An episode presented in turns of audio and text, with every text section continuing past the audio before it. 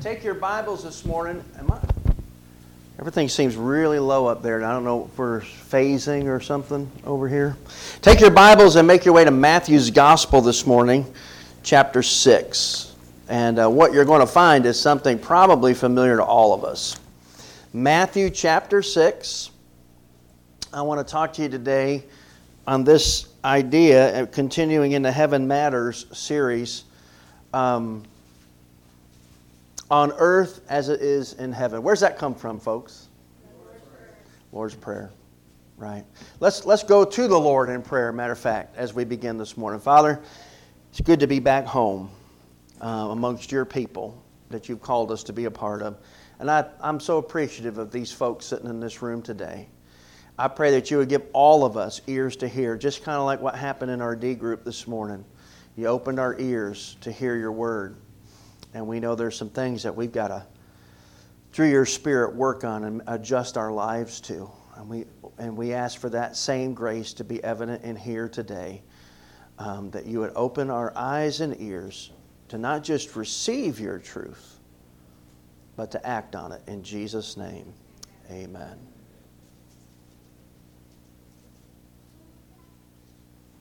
Question What was the main message or theme of Jesus' preaching and teaching that, that we have recorded in the Gospels. Who said that? That's exactly right, Linda. It's, I didn't think someone was going to get that in the first round, so good. You should get some kind of prize.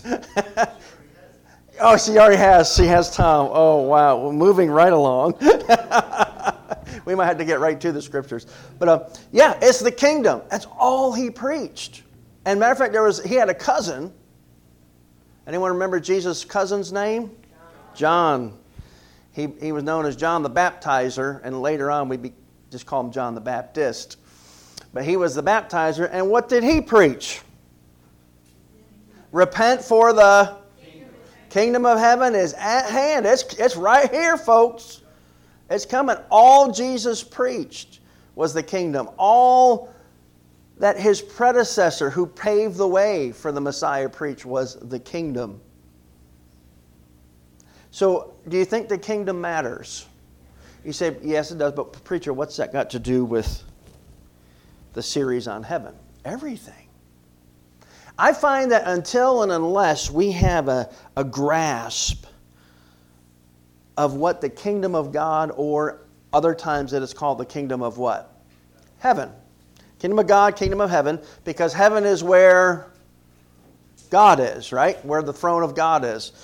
Literally, the physical presence of God is this place called heaven. One of the questions that you all turned in, that was, I think, one of the better questions, was um, where is heaven? And I'm not going to deal with that today. There are actually some interesting thoughts on that. Uh, and some of them are good inferences from Scripture that we, can, we will look at together. But where is heaven? Um, we can't say for 100% sure where heaven is, but we can say 100% confidence that heaven exists. Amen? And it's where God's throne is. So we'll talk about that. But for now, we need to understand, we need to have a basic understanding of the kingdom of heaven. Um, in order to understand heaven itself. And it amazes me. It amazes me. And uh, Pastor Jay, you, you know this too. Doing you, you do a lot of funerals for the funeral homes you work for, as, as do I. And apparently, I don't know if y'all know this, There's, there must have been an addition to the New Testament somewhere that I'm not aware of, but apparently, Pastor Jay, all you got to do to get to heaven is die. Right? All you got to do to go to heaven is die. Because all these people who have never darkened the door of a church their entire adult life, when you ask the family about their background and their faith tradition, they say, oh, they believed in God. They're, they're in heaven now. Um, and, and here's the reality of that. When we under, this is why what I'm going to share with you this morning is important. We have got to uh, come to understand heaven as, as the continuation, if not even the culmination, of something that Jesus exclusively preached, which was the kingdom. Here's my point to that and why it's so frustrating and why you and I have to do a better job in, in sharing the kingdom of heaven with people in the gospel, right? Is this if you had zero desire to enjoy the kingdom of heaven while you were on earth, what makes you think you would enjoy it for all of eternity? Did y'all hear that? It amazes me. People have zero time for God. They have zero taste for God. What was it that Jesus said to Peter after he commended him for telling him, saying that he was the Messiah? Jesus said, Well, I'm going to go to Jerusalem and, you know, I'm going to die. And Peter said, No, you're not.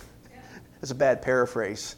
He said, Matter of fact, I'm ready to go with you to prison and to death. And, and, and Jesus, right after he pats Peter on the back, he says to Peter, Get behind me, what? Satan. And here's what he said. I'm going to use the old King James, which I'm memorizing. For thou savorest not the things of God. What's that mean? Uh, literally, you have no taste buds whatsoever for the things of God. You have no taste buds for. And, and so many people live their entire life, have zero taste for God and for His kingdom, and yet they think, I've ignored God, I've ignored the law of God, I've ignored the Son of God, I've ignored His death, His burial, His resurrection, His ascension my entire life, and yet I want to go be with Him forever. That's where I'm going to go when I die. Let's, let's just go back to Sesame Street, shall we? Where they say one of these things is not like the other. Amen. So we need a little bit of a tutorial, if you will, on the kingdom. Are you in Matthew chapter 6? All right, one of you. Join me then in verse number 5 when Jesus gives this model prayer. And when you pray, says Jesus, you shall not be like the hypocrites. Uh, for they love to pray standing in the synagogues and on the corners of the streets that they may be seen by men. And assuredly I say to you, what do they have, church? They have their reward. But when you pray, go into your room. Some translations say closet. I like that. And when you have shut the door, indicating that who's the only person that's going to see? You and God. When you've shut the door, pray to your Father who is in the secret place and your Father who sees in secret will reward you how? Openly. And when you pray, don't use vain repetitions as the heathen do, for they think that they will be heard for their many words. Therefore, don't be like them. For your Father knows the things you have need of even before you ask Him. Anybody glad about that? And someone might say, then why are we asking Him if He already knows? Because He's ordained prayer as the means to get you to understand that He is the giver of all good things. Then we come into this prayer. In this manner, therefore, pray Our Father in heaven, hallowed be your name. Your kingdom come, your will be done on earth as it is in heaven. Give us this day our daily bread. Forgive us our debts as we forgive our debtors, and lead us not into temptation but deliver us from the evil one. For yours is the kingdom and the power and the glory forever. Amen. I want to focus our attention for just a few minutes this morning before we take communion together. I want to focus your attention on verse 10. On verse 10.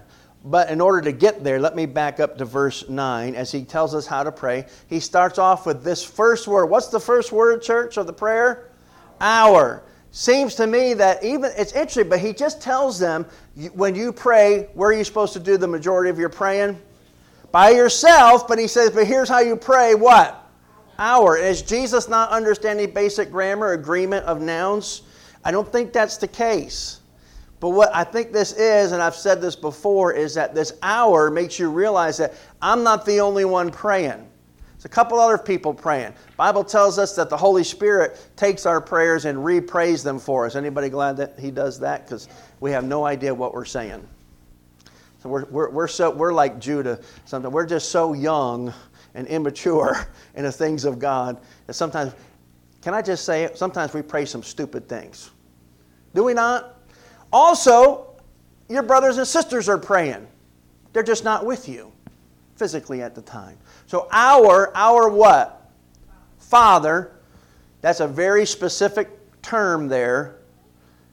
And this is a very specific kind of father. This is a father who is where? In heaven. So this is not your earthly father, it is your heavenly father.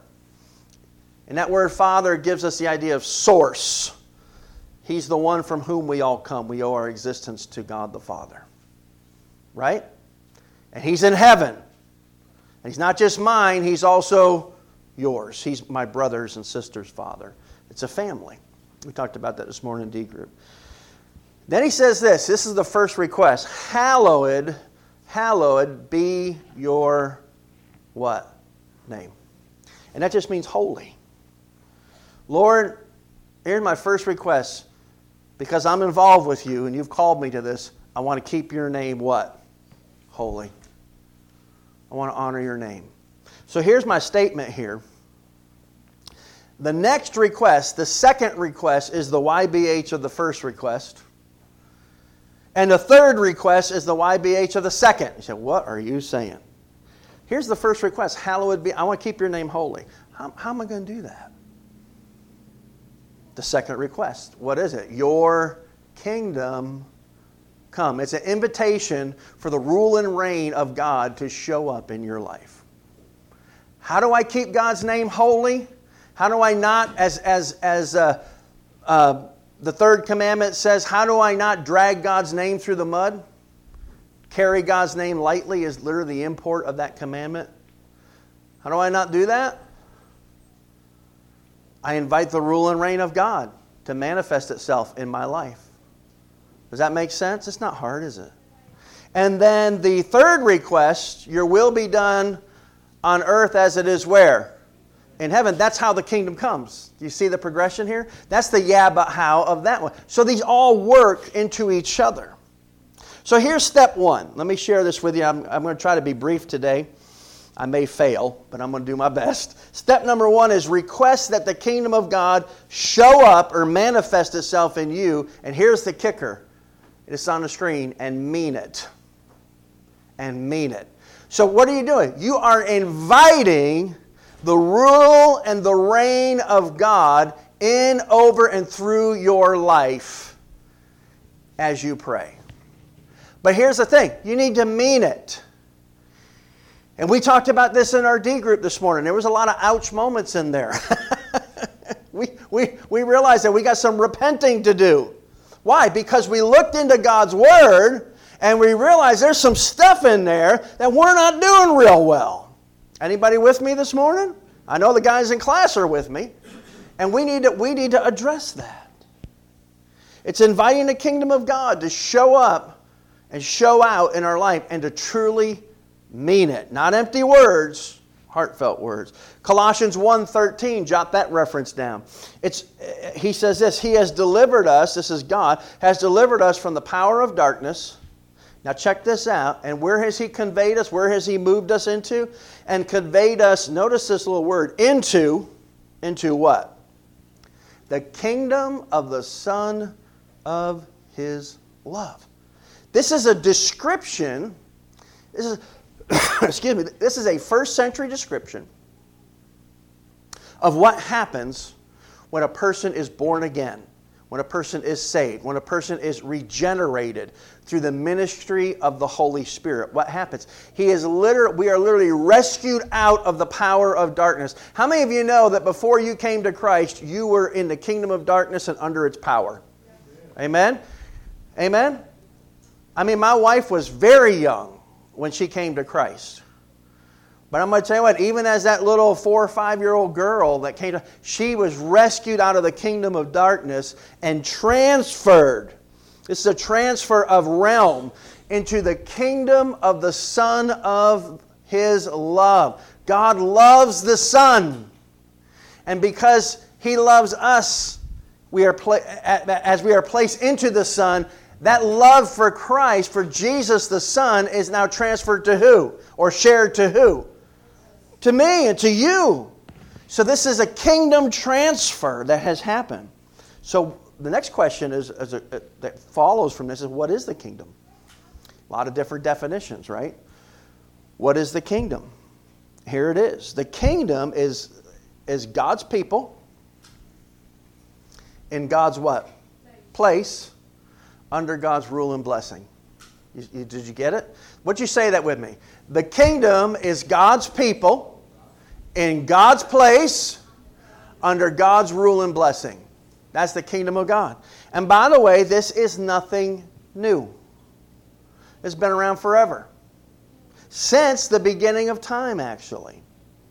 Here's another, I like this definition too, and I'm going to come back to this in a minute. But a, a kingdom is the governing influence of a king over a territory. Impacting that territory, listen to this, with his will, purpose, and intent, producing a culture and a moral standard for his citizens. Is this starting to dawn on you? So, what's this got to do with heaven? Everything. Earth is rehearsal we are in the kingdom of God right here, right now, and we are rehearsing for the culmination of that kingdom, which will come when God makes everything new. We are literally in practice for the new heaven and the new earth that's coming. God has got us in training for, what, for, the, for the fruition and the culmination of His kingdom one day. Do we, do we think about our lives like that? Or are our lives attached to this earth, which is going to be remade and resurrected? Very differently from what it is today. So let me give you an example. Go back to that definition. The kingdom is God's people and God's place under God's rule and blessing. Let me show you that this is not a new concept. Let's go all the way back to the beginning Garden of Eden, Adam and Eve. Who were God's people? Adam and Eve. What was God's place? Eden right? The Garden of Eden, by the way, really interesting um, word, Eden. Um, it literally speaks of the, a place, a moment in time with an open door to the very presence of God. Literally, that's what I mean. There's five different strokes that make up that word. And the last stroke means delightful. Isn't that great? Isn't that great? A delightful, place it was a delight to be, have an open door to the presence of God. That was the place. And what was God's rule and blessing? God said when he had it all done and, and Eve finally showed up, he said, Behold, it was very good. So what can, what can we say about God's rule and blessing, church? That when it is when it is being enjoyed, it is very good. And you know what I wish today? I wish you and I believe that. I wish I believed that more and acted on it more. That God's rule and blessing is very good. But what happened in that garden? Well, they were kicked out.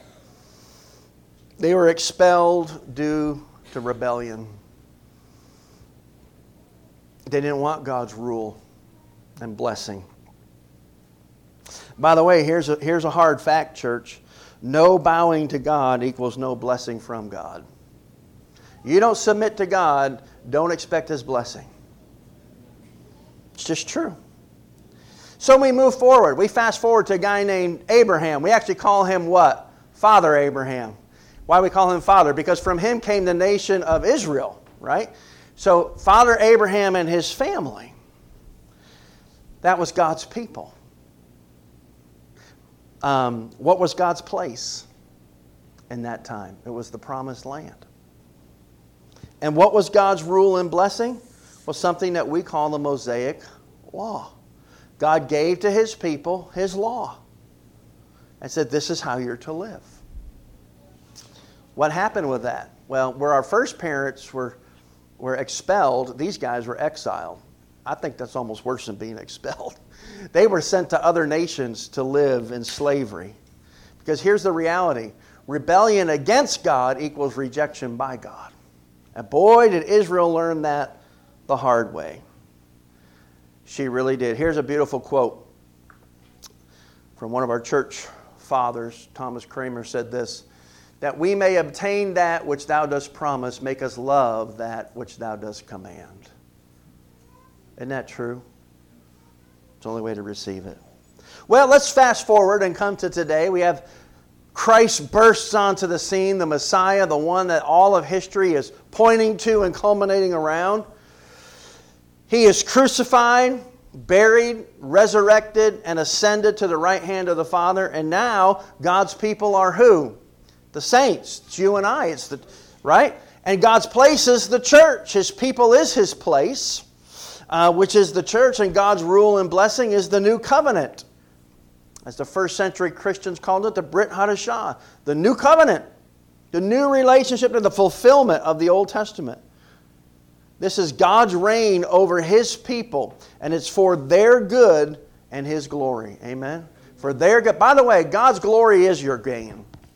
And you, that's another thing you and I have got to become convinced of. God's glory is my gain. So the kingdom of God or the kingdom of heaven, in reality, is already here and it's expanding to its full expression, which will culminate in the return of Christ. Now, that statement, I don't think we really understand. I really don't. I don't think we get that. I don't think you understand what I'm saying. Here's the point simplified. When I read when I read Matthew, Mark, Luke and John, and even Acts, I hear one message. And the message is repent because the kingdom of God is at hand. Everything Jesus preaches is the kingdom, the kingdom, the kingdom, and kingdom. And I was taught in my training that that kingdom is still in the future. It's still in the future. Um, now, these theologians know that that can't be exactly true. There's no way that's exactly true. So they've come up with a phrase to satisfy themselves, and they call it the already not yet kingdom. Y'all ever heard this? And what they really focus on is the not yet, never the already. they always talk about, well, yeah, we're it's here, but not really, because it's not going to really be here for real until Jesus shows up. Read this book and tell me where you see that. I don't see it. Everything Jesus preached was the kingdom is here, I'm here, the kingdom's here, the kingdom's at hand, it's here, it's here, it's here. How is it that the kingdom was here when Jesus walked the earth, but when he, when he went to sit by the right hand of the Father in glory, he took it with him? No, he left it here for us to expand through the power of the Holy Spirit. Amen? It's, it's here. It's here right now. Now, is it going to be different than now in the future? Yeah. How? Please don't miss this. Through your efforts and my efforts, being obedient to the Holy Spirit. We're going to expand the kingdom together. That's how it's going to be different. So it is an already and it is a not yet, but I think we need to be focusing on the already, the part that we're living in. Because I can't do anything about the not yet until I do something about the already. We got to get our heads out of the sand and realize that God's called us to do something with Him. Here's how you say, well, can that be rejected? Sure, it can. Here's what St. Augustine said. Augustine said this God is reigning now. But just as light is absent to those refusing to open their eyes, so it is possible to refuse God's rule. Some people are blind willingly blind and they refuse God's rule. Philip Ryken put it this way The kingdom comes mainly through proclamation, through the announcement that Christ, who was crucified, is now king. The only way people ever come into God's kingdom is by hearing his heralds proclaim a crucified king. Amen? That's what I'm trying to do this morning. I'm trying to be a herald of God proclaiming a crucified king was crucified, buried, risen again, is ascended at the right hand of power right now. And he's called you and I to join him. And by the way, beloved, that was not optional. It wasn't join me if you want, it's join me if you're with me. And we got to start asking ourselves some of those hard questions. So, the kingdom of heaven it is the realm within which the will of God is a reality. God created you God created me. God created mankind in his what? Image. In his image. To do what? To administrate that extension through the program that God calls dominion. What did God say to Adam? Hey, I made all this stuff, and guess who's in charge? You are. You, you are my appointed program to organize all this things that I've created. You're my guy. Right? Now, notice what God's plan was, God's goal. And we see it right here in verse number 10. First, it's your kingdom come, and then it's what? Your will be done. God's goal, don't miss this, was to fill earth with the culture of heaven. Did you get that? Here's what kingdoms do they colonize. God's goal here was to fill earth with the culture of heaven. How do I how do I invite the kingdom of God to show up in my life? I'm glad you asked. That's the next request in the prayer. Your kingdom come. Well, what's that look like, Lord? Here's what it looks like. Lord, I want your will, what you want, to, to manifest in my life just as your will is perfectly executed in your very throne room. You think anybody says no to God in his presence in the throne room? That happened one time, and God kicked him and a third of the angels out with him. Nobody says no to God. God has obeyed how in heaven? Absolutely and perfectly. What are we saying? How do, I, how do we manifest and, and bring the kingdom of heaven down to earth? It's not happening unless it happens through you and through me. And we invite God to say, God, I want to do your will in my everyday life, not just on Sunday, but on Monday, Tuesday, Wednesday, Thursday, Friday, Saturday, as if I'm right in your presence, which, by the way, little caveat there, you are. We are seated in the heavenlies, Paul says, in Christ Jesus right now. Something called me is there already. That's how this can get pulled off in its, in, its fullness. So, we have this idea that God's goal was to fill the earth with the culture of heaven. What happens in the, king, in the kingdom shows up in the colony. Did y'all get that? Whatever happens in the kingdom shows up in the colony. That's the territory. Now, we used to be a colony, didn't we? United States of America. Before we were the United States of America, we were the colonies in the New World, right? But we didn't care for that. And that's why, honestly, I think as Americans, we're at a little bit of a disadvantage because we don't understand how this works, nor do we want to understand because we're fiercely independent. But a kingdom colonizes a territory, it fills it with the culture of the kingdom. Listen to this until the colony looks exactly like the kingdom. He said, Do we have an example of this? Yes. I'm so glad you asked. Has anybody here ever been to the Bahamas? Anyone? I've been to the Bahamas. Not, very warm place, nice sand, sandy beaches. The Bahamas is a colony uh, or it was a colony of what, of what nation? The Kingdom of Great Britain, right? Weirdest thing. I went by a cruise ship, which probably most of you did. You get off that cruise ship, and without understanding that the Bahamas were ruled by England for 259 years, by the way, that's a long time. 259 years. You figure out real quick this island is not like any of these others that we've been on. Why? First of all, they drive on the wrong side of the road. Right? Their steering wheels are on the wrong side of the car from what we're used to. When you talk to these people, um, they sound like they're from England. They have a British accent. They wear shorts with suit jackets, and it's 300 degrees outside. They drink tea four times a day. What, what, what has happened?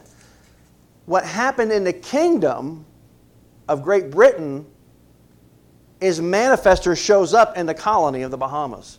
What's happened is, even though the Bahamas are now an independent nation of their own, the, the, the effect of 259 years of rule by Great Britain has not yet been shaken. They still talk like England. They drive on the wrong side of the street like England. They dress in the dress of England. And they drink tea four times a day as though it were. It's like visiting a warm, sunny England. And England is neither of those two things, by the way.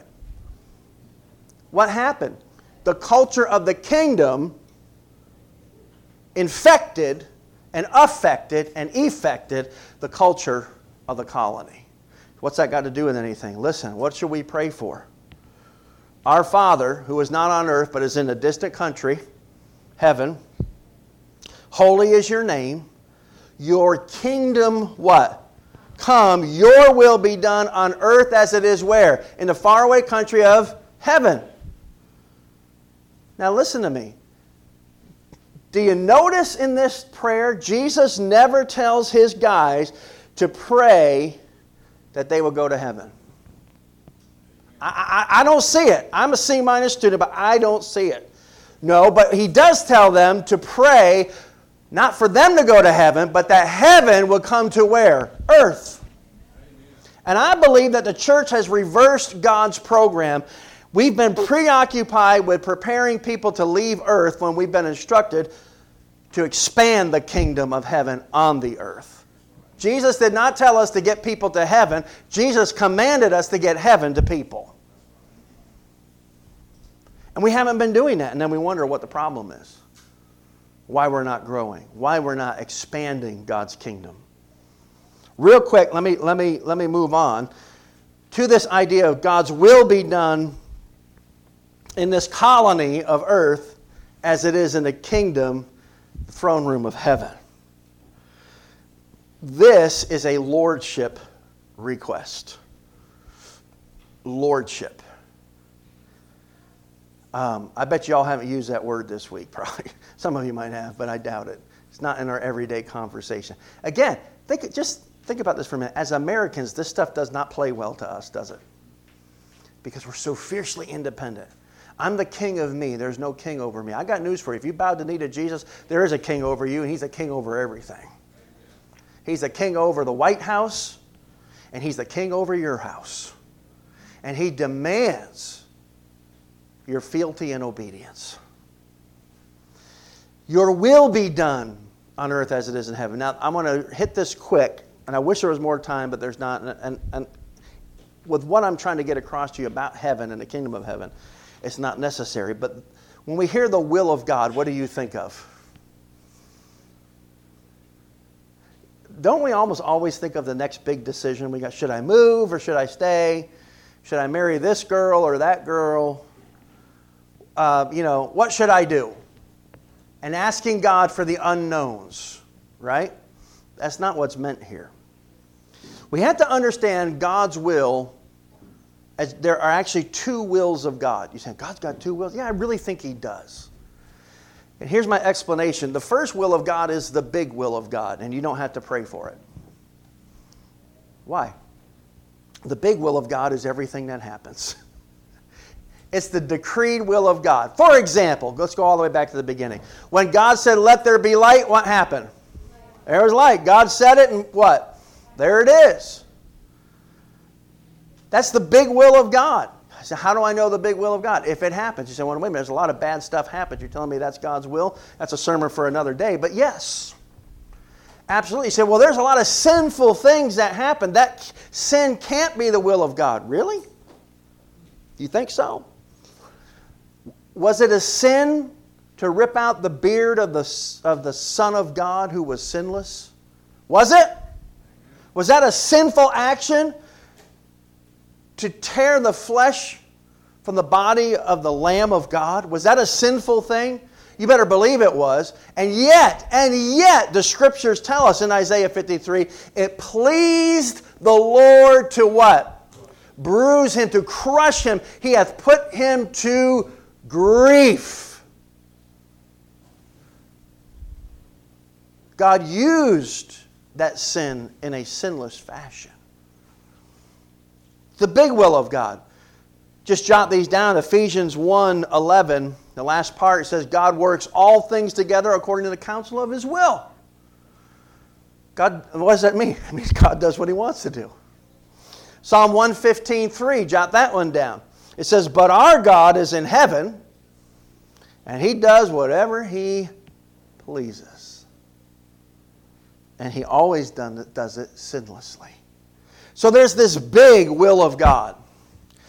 But here's the second one. This is, this is what this particular word will is talking about. I just call it the Bible will of God. So you got the big will of God, and that's whatever happens is God's big will, and He uses sin sinlessly. All right? But then there's the Bible will of God. Think Ten Commandments. Think specific statements in Scripture. For example, 1 Thessalonians 4 3 says this For this is the will of God.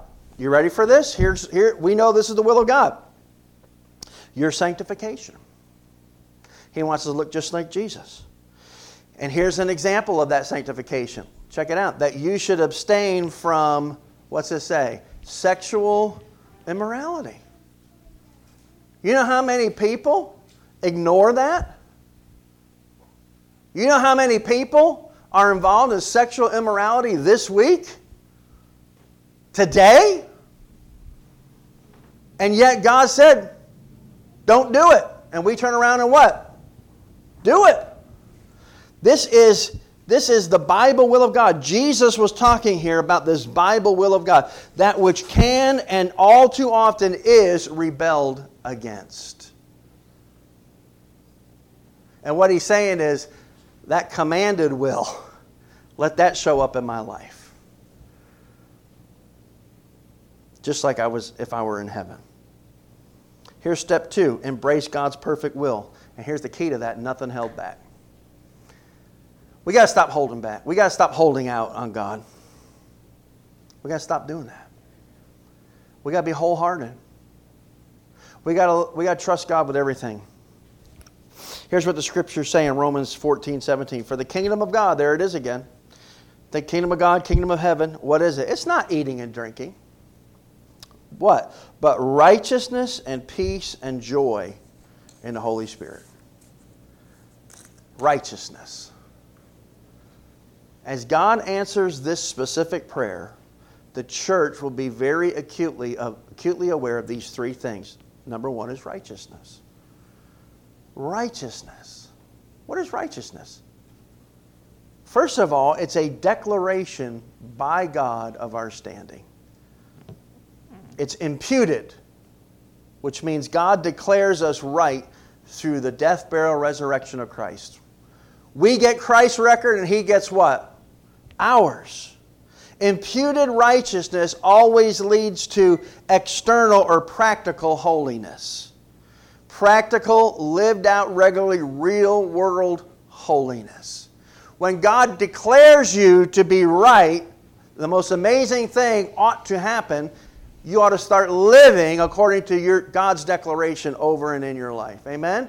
That's, a, that's righteousness. That's what Paul says in Romans 14. Then there's peace. Did you know that peace is birthed from this practical holiness? Think about that. When we live out this righteous standing before God, what happens? I have, first of all, I have peace with God. And what happens when I have peace with God is that I tend to start having peace with my brothers and sisters. Do you see it? Righteousness, peace, and then it says joy in the Holy Spirit. Do you have joy in the Holy Spirit? Are you joy filled this morning? You ought to be if you're a follower of Jesus Christ. If you've been declared perfect, the perfect righteousness of Jesus Christ has been granted to you, you ought to be, you ought to be at peace and full of joy. That's what the scripture says. And the scripture says that's the kingdom of God. That's what heaven is all about this righteousness, this peace, and this joy. And explained that way, it makes you wonder why people wouldn't want to have that as part of their life, doesn't it? And yet so many don't. So many reject it until they die or they're close to dying. Then they want it because they're not sure about tomorrow. Oh, and I want to say to you here today if you're not sure about tomorrow, would you please repent, turn away from your sin, and believe, put your faith in Jesus Christ as your King, as your rescuer, as your perfect substitute for your sin. He'll take all of your sin and He'll give you all of His righteousness. And then He'll help you to live that out of your everyday life. So here's the so what before we uh, go to communion and end today. Here's the first question it's fair. Are you God's people? Are you? If you're not God's people, you don't want heaven. That's not your kingdom. You're still in the kingdom of darkness. And there's so many people, even sitting in this room today, that probably, if we are to be honest about it, if we could, like, I don't know how it would work, but if God could show us the reality, who's in the kingdom of darkness and who's in the kingdom of light and the love of His Son, we'd probably be surprised. We'd probably be surprised. You going to be surprised? Are you God's people?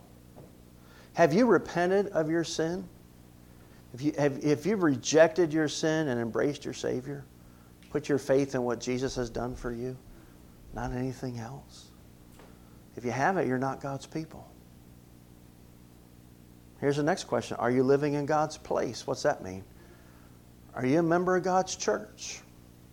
That's His place right now. At the beginning, it was a garden. In the middle, it was a nation and now it's a called out assembly of people called the church. Are you living in God's place? Are you living in fellowship and under the, the protective umbrella of, of biblically qualified leaders in your life? And are you listening to them? Are you submitting? Are you living under God's rule? Are you living according to this book right here? Are you daily inviting God to show up in your life? and asking the Holy Spirit to give you the desire to follow Him? And are you enjoying God's blessings? Are you enjoying righteousness? Both imputed and practical. Are, do you have peace with God and with men? And are you enjoying the joy of the Holy Spirit? I worry about Christians who say they're Christians, but they look like they've been baptized in embalming fluid, like they're sucking on a sour pickle. That's not how we ought to be. The Bible says we ought to, when we're living in the kingdom, the one that's here and the one that's coming, we're filled with the joy of the Holy Spirit. Where is that joy, church? When's the last time you really had it? Oh, that we would get our eyes off of the temporary and fix them on the eternal. Oh, that we would stop trying to get people to heaven and start getting heaven to people, starting with us and starting with our homes, starting with this table, which reminds us of God's program. I ask you today, I implore you to obey the gospel to repent and believe it, to chase Christ for all he's worth, to invite the rule and reign of God into every aspect of every moment of every day of your life. And in doing so, we bring heaven to earth because heaven matters. And if you're here today and you, you say, Preacher, I don't know if I've really done that, you could do that right now. Matter of fact, you should do that right now. Right now, you should, and we're going to pray anyway. We're going to pray as before we receive the Lord's table. And your prayer ought to be, I am a sinner, Lord, and you know it, and I know it. And I'm turning away from that sin. I'm sick of it. And I'm going to hold on to Jesus. I believe that Jesus died in my place as your son, was buried, was resurrected so that I can have his record as he has died for mine. That's what I need to do. I'm, in faith, I am coming to you, rejecting my sin and accepting my Savior Jesus. And I intend, through your Holy Spirit, to follow him and have this joy in my life every single day and the peace and the righteousness that shows up. That's me today. And that's what I'm coming to do. If you've never done that, I urge you to do that today. We're going to take our a moment to let the Lord examine our hearts. as the scripture tells us to do before we take communion, and I'll give us a few instructions about what that will look like. We'll take communion, and then um, we will sing a song. And for those that can join us, we'd love for you to join us for our fellowship meal next door um, in just a moment. But let's take a moment and pray. Maybe you need to pray that prayer that invites King Jesus to be the king of your life.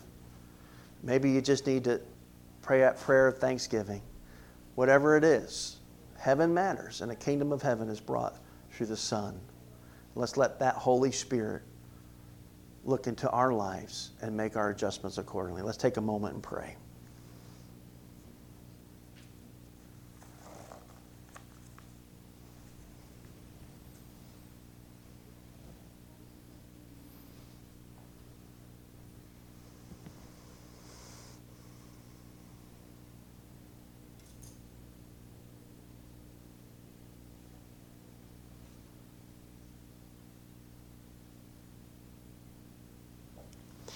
Father, we come to you today thanking you for the gospel.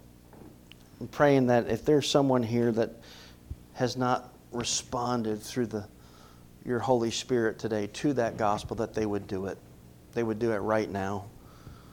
And that they would know what they have done. Would you fill them with that righteousness, peace, and joy that are the fruit of kingdom living? May we pursue this kingdom as we pursue you. And may we live this out to the glory of King Jesus. And as we take these elements and remember his body, which was given for us, in which and through which he bore our sins on that cross, and the blood that was shed in order to remove our sins as far as the east is from the west through this perfect sacrifice. Would you bring us into a holy remembrance of it? We ask in Jesus' name. Amen. Well, if you're here today and uh, you have put your faith in Jesus and turned away from your sin and have been baptized, um, then I want to invite you to come and be a part of this table. Children are under the jurisdiction of parents, and I ask the parents to, to govern that wisely. Um, so our children that have put their faith in Christ and are walking in obedience to us, and uh, which is the will of God, and have been baptized, then they would it would be appropriate for them to enjoy this table. And those who are struggling and refusing to repent need not to, and that includes adults as well.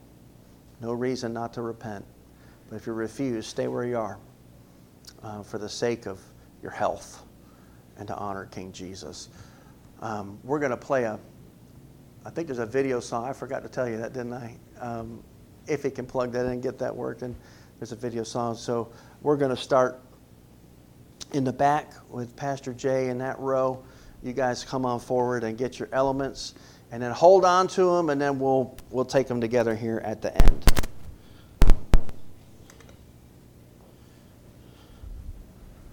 You see it down there? Yeah.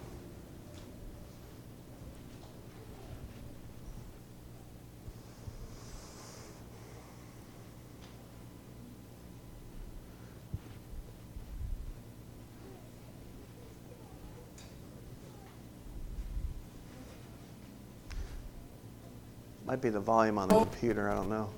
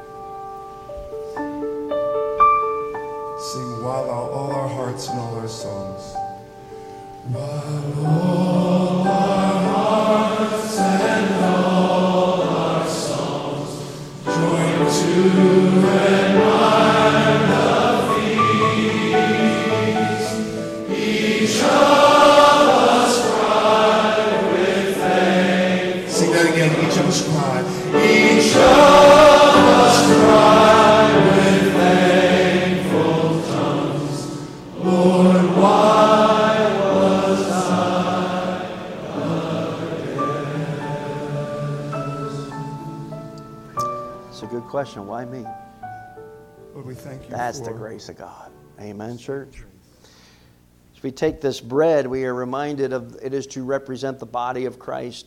And in his body, Peter tells us he bore our sins on that tree to turn us from sinner to saint, to bring us to the end of ourselves so that we could come to the beginning of who he is to us, in us, and for us.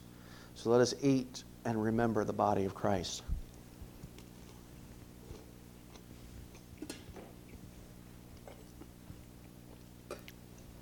Course, the cup represents the blood of Christ. And his blood doesn't just cover sin. Amen. It removes it. That's, a, that's an amazing statement. Far as the east is from the west, the Bible says, so far has he removed our sins from us. And somehow, because of the preciousness of who Christ is, all the blood. I've been reading through Leviticus this week and to the Word. That's a, that's a bloody book, man. We're talking gallons of blood in the temple. Gallons, hundreds, thousands of gallons of blood of animals regularly just to push that sin forward a year. Now, with Jesus, his blood was shed one time, and it's enough for God, which certainly makes it enough for us. May we drink and remember. Amen. Amen.